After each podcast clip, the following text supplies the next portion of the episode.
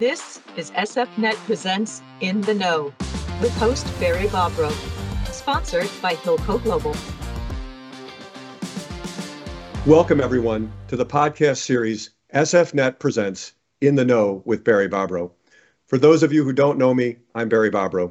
I've spent the past 37 years working in banking, most of it in debt capital markets, and most of that in leveraged loans. I've managed highly successful loan syndication teams at several large banks. I've also been very engaged in the asset-based lending market, and for many years have been in a leadership position in the primary trade association for asset-based lending, the Secured Finance Network. I really want to thank the entire team at SFNet for all of their support in making the In the Know podcasts a reality. My work in asset-based lending led me to originate a conference with the Secured Finance Network known as Asset-Based Capital, or ABCC, now in its 16th year. ABCC is not about asset-based lending, but rather is focused on the important insight and perspectives that participants in and around the asset-based lending market want and need to know about. The topics we cover have broad appeal to everyone who's engaged in the secured lending market. The In the Know podcasts will be in the same spirit as ABCC. I'll be bringing you a series of conversations with thought leaders on important topics impacting secured lending.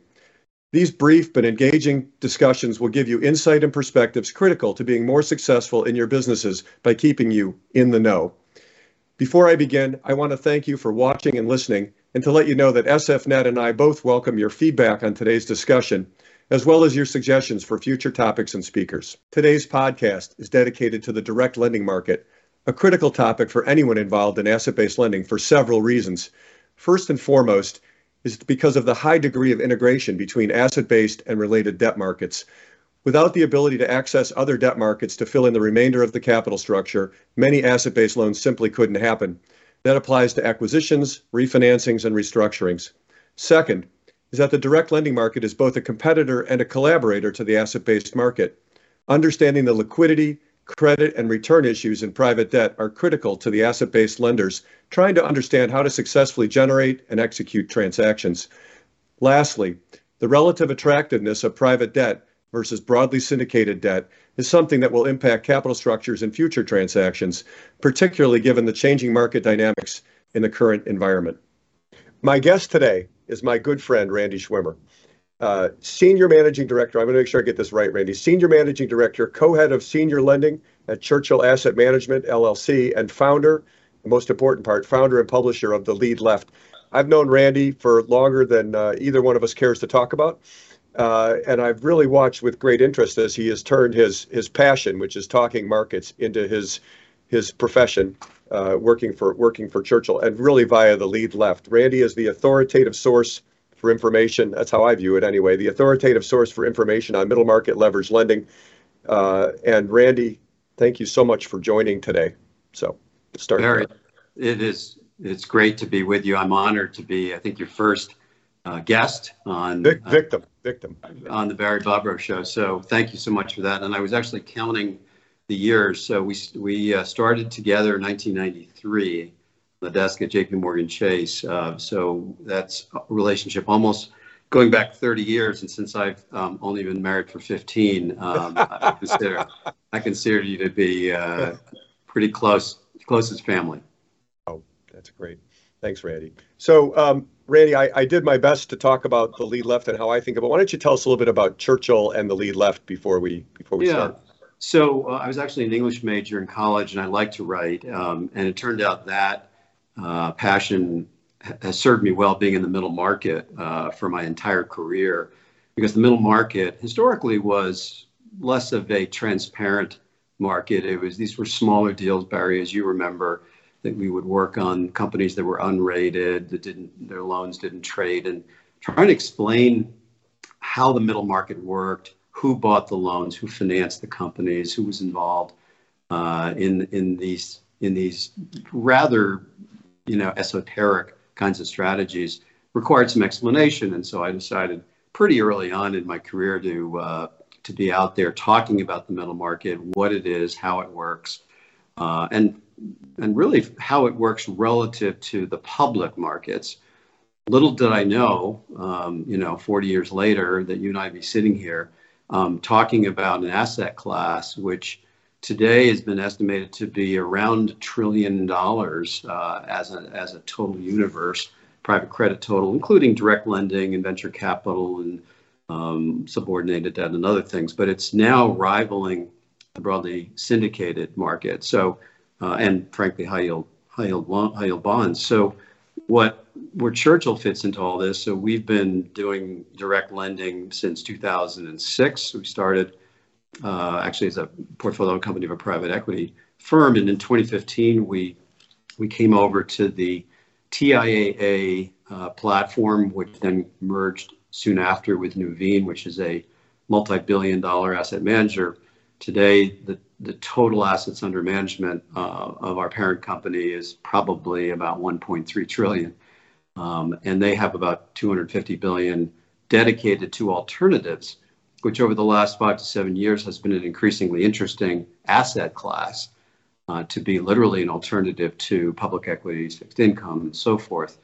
And it was thought uh, by the parent company at the time that they that we started with them as their direct lender um, that it would be an interesting alternative, frankly, for their investors. And here we are, seven years later, um, uh, having raised a significant amount of capital. We are now 40 billion in size from a capital perspective. And we essentially do private capital. So we do senior debt, we do junior capital, we do co-investing of equity. And we actually have a significant business as a direct LP in the private equity funds uh, whose portfolio companies we finance. So we actually are a client um, to those sponsors. That's so right. We get treated, treated pretty well.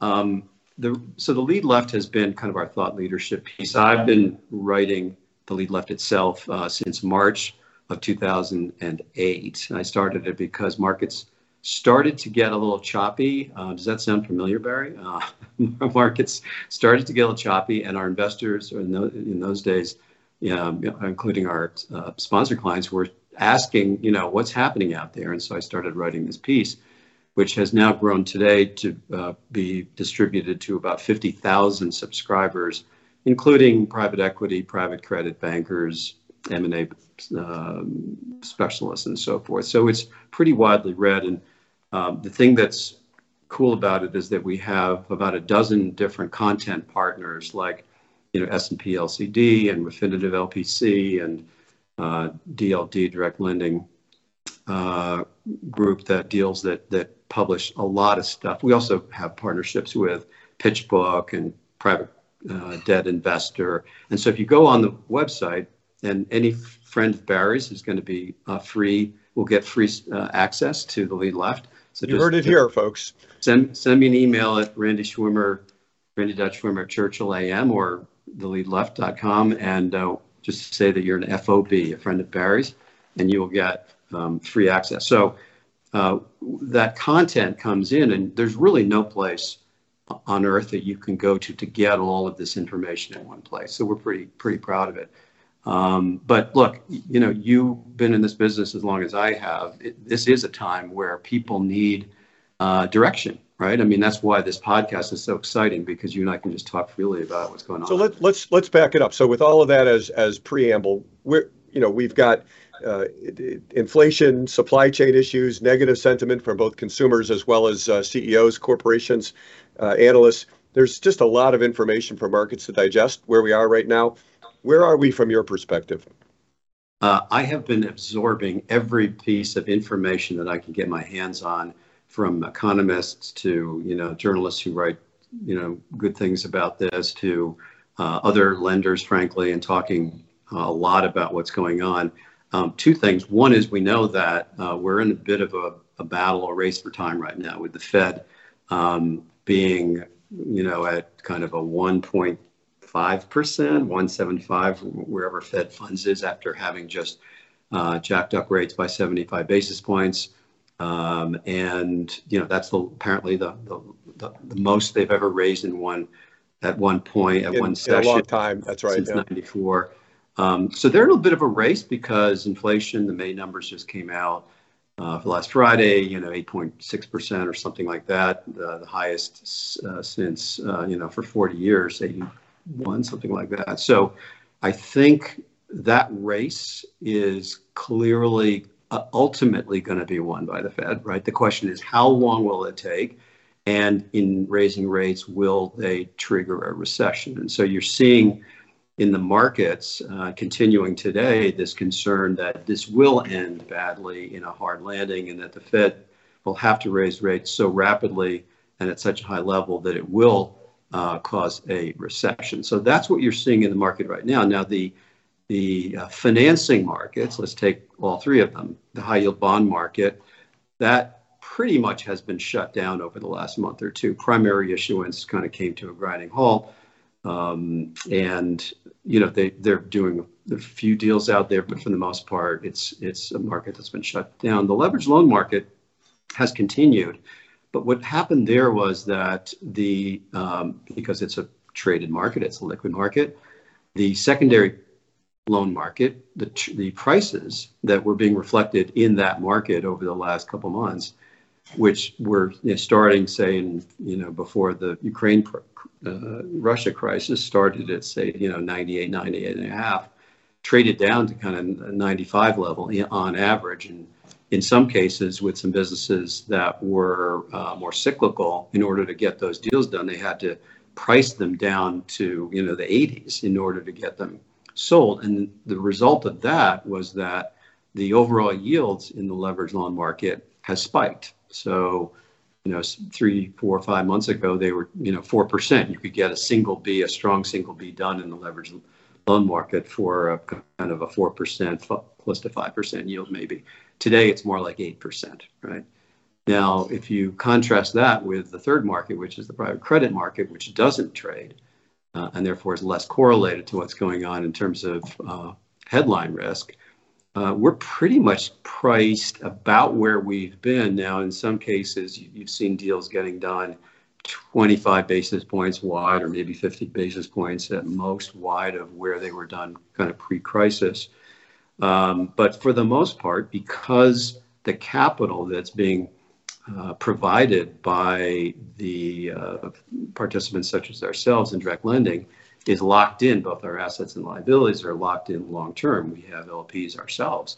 Um, and these LPs have committed to a variety of funds. In Churchill's case, CLOs, BDCs, separate managed accounts, commingled funds that all have long term lockup periods. And so we have the ability to go out during times of crisis and commit to financings and hold significant amounts of capital. We can hold three, four, five hundred million dollars per deal and not have that be over a $40 billion portfolio, not have that uh, represent any kind of concentration risk. And yeah, it's, it's, not... Randy, it's interesting because you've got a, a, different supply and demand dynamics in the in the, the broadly traded markets versus private. And maybe for the first time that I remember, the, the there was always a pricing premium in the in the direct lending business uh, and maybe a little bit more structure. But it feels like so much money has been raised that they're really, if if not on top of each other, probably more attractive in the direct lending market today. Right, and so so what's ironic, Barry, about this period is that over the last seven years, we've had a number of investors who, uh, including our parent company, who has sought more exposure to private credit because it's less correlated. And now we're in a period where you know some investors are looking at these headlines and coming to us and saying why are you know why are you trading lower than the broadly syndicated market and i have to explain because we are less correlated. That is part of the, the, challenge. And so going to the other your question if, you know if you're looking at opportunities in the broadly syndicated market right now at say 8% yield or, or even higher um, there is an attractiveness to that right? I mean there's no question relative to the much more stable direct um, lending market. And in fact, going back to 08, 09, when we had a uh, broadly syndicated capability within Churchill, today it's it's in the Nuveen business, but in those days, you know, we looked at the leveraged loan market and we, and we actually took opportunities to buy some paper in that mm-hmm. immediately early 2010 period. The problem was, you know, we may have bought three, 400 million of um, heavily discounted strong single B paper. And the problem is it didn't last. That trade didn't last because liquidity came into the market as the Fed, you know, injected more liquidity.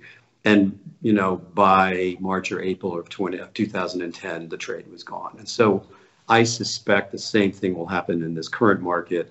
we're seeing some opportunities to buy assets right now, but my guess is that it won't last. And that's the problem with with using the BSL market as a strategy to to buy at a discounted to buy these discounted uh, deals. It, mm-hmm. It's very hard to scale that now.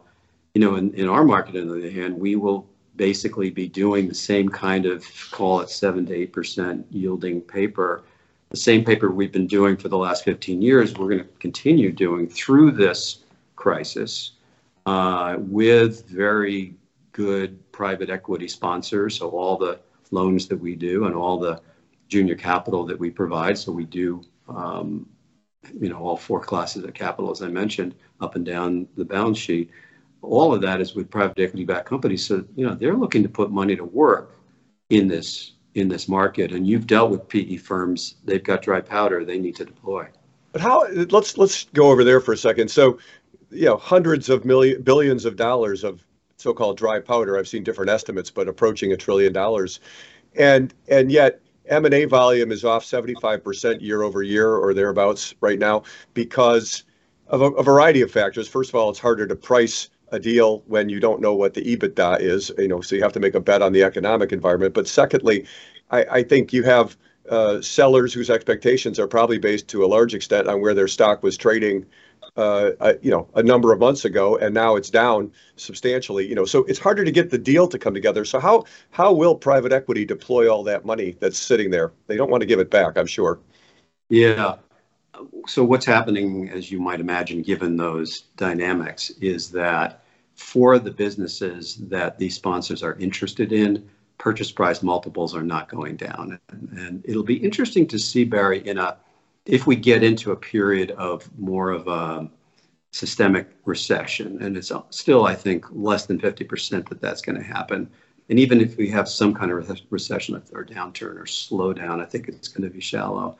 But even even if we get into a real one, the, the dynamics of private equity sponsors, certainly with the sectors that we focus on, so more defensive businesses like healthcare, technology, software, distribution companies, uh, specialty um, uh, in industrials or manufacturing, uh, anything really that has been thriving over the last three or four years is probably going to continue to thrive in this environment. If you made it through COVID, as, as we did in, on, on, the portfolio side without having any, any hiccups, um, as a private equity firm, you're going to continue that trade. And what we're seeing anecdotally, Barry, is that the properties that sponsors are focused on buying are not going cheaper. They're actually going for higher purchase price multiples. We just saw a deal with a client um, who we thought was going to win the transaction at an 18 times multiple. Okay. Just to give you a sense. And this is a relatively small company, but it was a really good company. And they lost it to another sponsor that paid 28 times. Okay. Now, that just sounds completely crazy, right? Um, but if you're a private equity sponsor that has significant capital, that's looking to make realizations, that's on fund number six, that wants to raise fund number seven beginning in September, has to make one more acquisition, and they've got an opportunity to do that, they figure, okay, if I overpay a little bit, that's okay. I'll put some add-on acquisitions to the platform to sort of blend down my overall purchase price multiple and I'll be okay five years from now. That's the that's what they're thinking. Will that work? Who knows? But if that dynamic continues now, me as a senior debt lender, that's great for me. That's great news because I got all this cash equity below me. Um, but it'll be interesting to your point whether or not the private equity multiples are going to continue to go up in this environment versus the public market yeah. multiples, yeah. which are clearly not. Randy, uh, one, uh, one of the big differences I think between where we are now and maybe the, the last recession, which lasted about you know two days and it was in the early stages of the pandemic, is at that point in time uh, the the government, not just our government, but but governments around the world had a lot more, a few more bullets in their chamber uh, to to to use, and they did. They deployed you know substantial uh, easing uh, and and and government money coming in, which kind of leads us to where we are now. But in the current environment, the, the Fed is trying to tamp down inflation, which means it won't, if it does result in recession, it will not uh, be as quick to try to solve the recession with additional liquidity.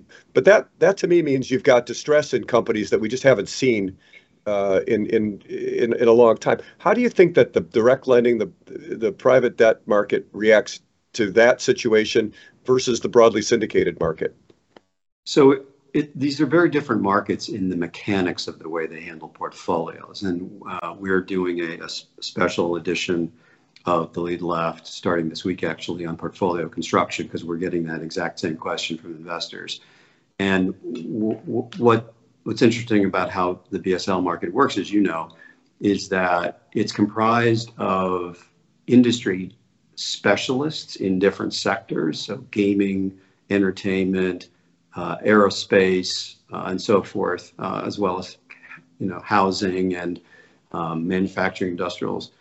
And the result of that, including energy, frankly, and natural resources and commodities and, and other cyclicals.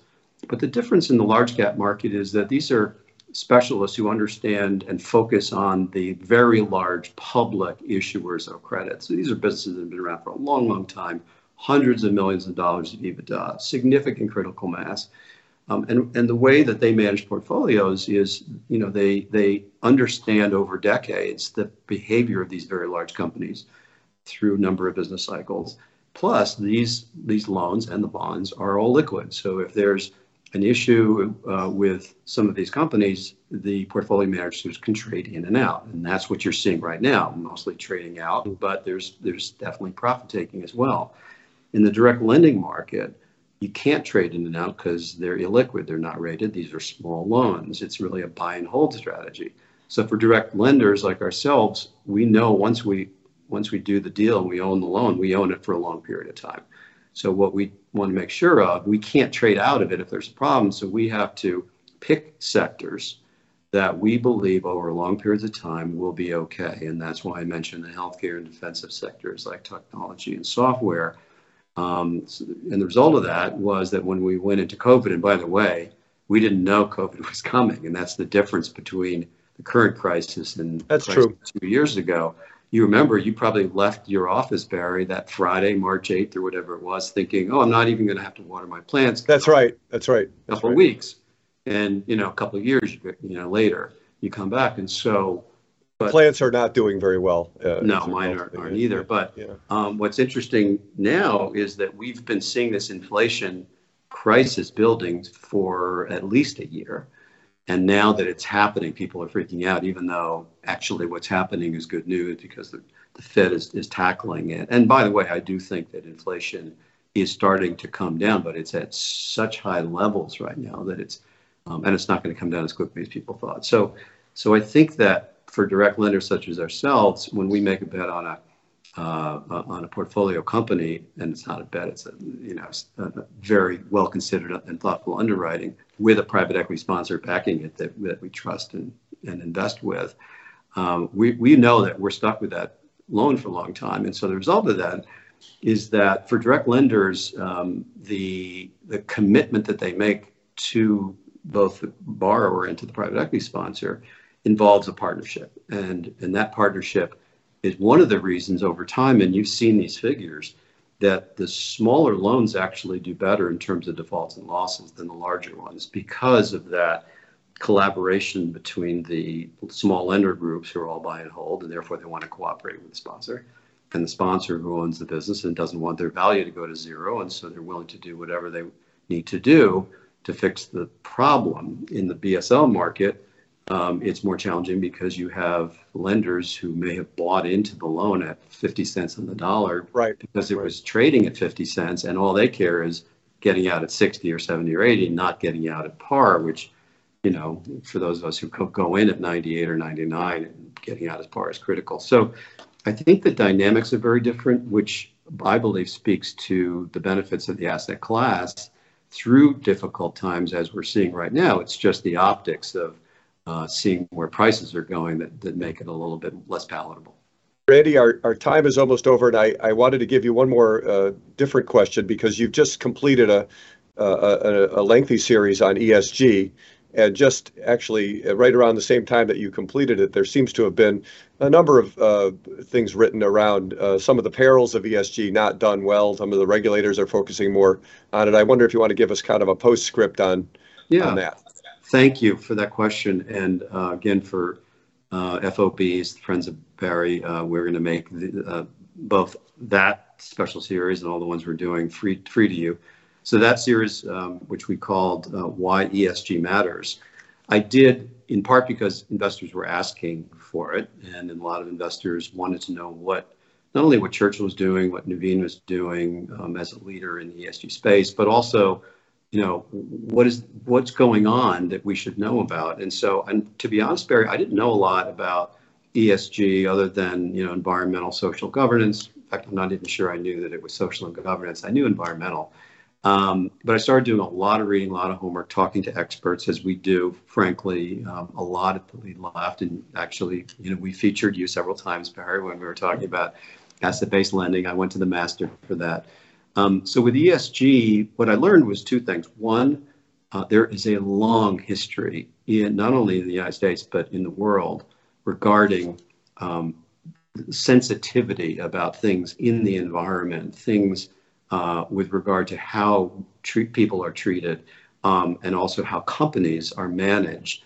And in each of those situations, you can trace back many, many years threads of events that have made what we're now looking at is something called ESG really, really important. So this did not just arise because some regulator said, you know, hey, you know, you need to do this, or some, even some investors saying you need to do that. This has come uh, after decades, and in some cases, um, you know, centuries of development and concern over how we treat the planet, how we treat each other, um, and how we treat our sort of communal organizations.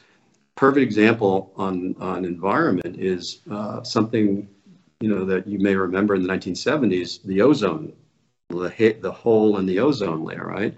And this scientists were alarmed because um, above the, I think it was above the North Pole, where the ozone layer was thinnest, it started to evaporate. They didn't know why, and they traced it to a significant amount of fluorocarbons, which they traced to spray cans for hairspray, which of course I don't use anymore.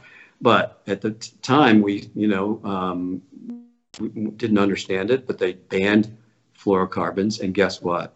The ozone layer repaired itself. It, it was a small example of how, um, you know, we saw in, that crisis in, in climate or in the environment when we fixed it um, as a result of human action and human intervention. So there are ways that we can fix these things. What's happened today, to your point, is it's become political. And the regulators have stepped in in a big way. Politicians have stepped in a big way. Um, sovereign uh, com- countries have stepped in in a big way. And the result of that ha- has been real concern about how you mes- measure whether or not you're being green or friendly, green friendly, or environmentally friendly. And it is, people are discovering it's very hard, number one, to measure this stuff. And number two, you're finding as a result of some of the uh, things in the news is that some organizations have been accused of so-called greenwashing, saying, hey, you know, our fund is, is green when it really isn't. And so you're seeing a clampdown on this. Now, the the problem is people are therefore throwing the baby out with the bathwater. They're basically saying, oh, well, somebody's cheating, and so therefore ESG doesn't make any sense. The reality is it does make sense. There's real reasons to do it. And I think if you start to look at some of the benefits to companies that actually treat people well, treat the environment well, and um, run their companies well, that those businesses over time will thrive. And the businesses that don't treat their people well, don't treat the environment well, and don't um, manage their companies well will not thrive. That's generally the thesis. Mm-hmm. But I do think that um, over time, the more scrutiny and the more, frankly, skepticism on ESG, the better, because what will happen is the real, the authentic uh, nature of what we're trying to do, we as you know human beings in terms of investing and growing businesses, will come out.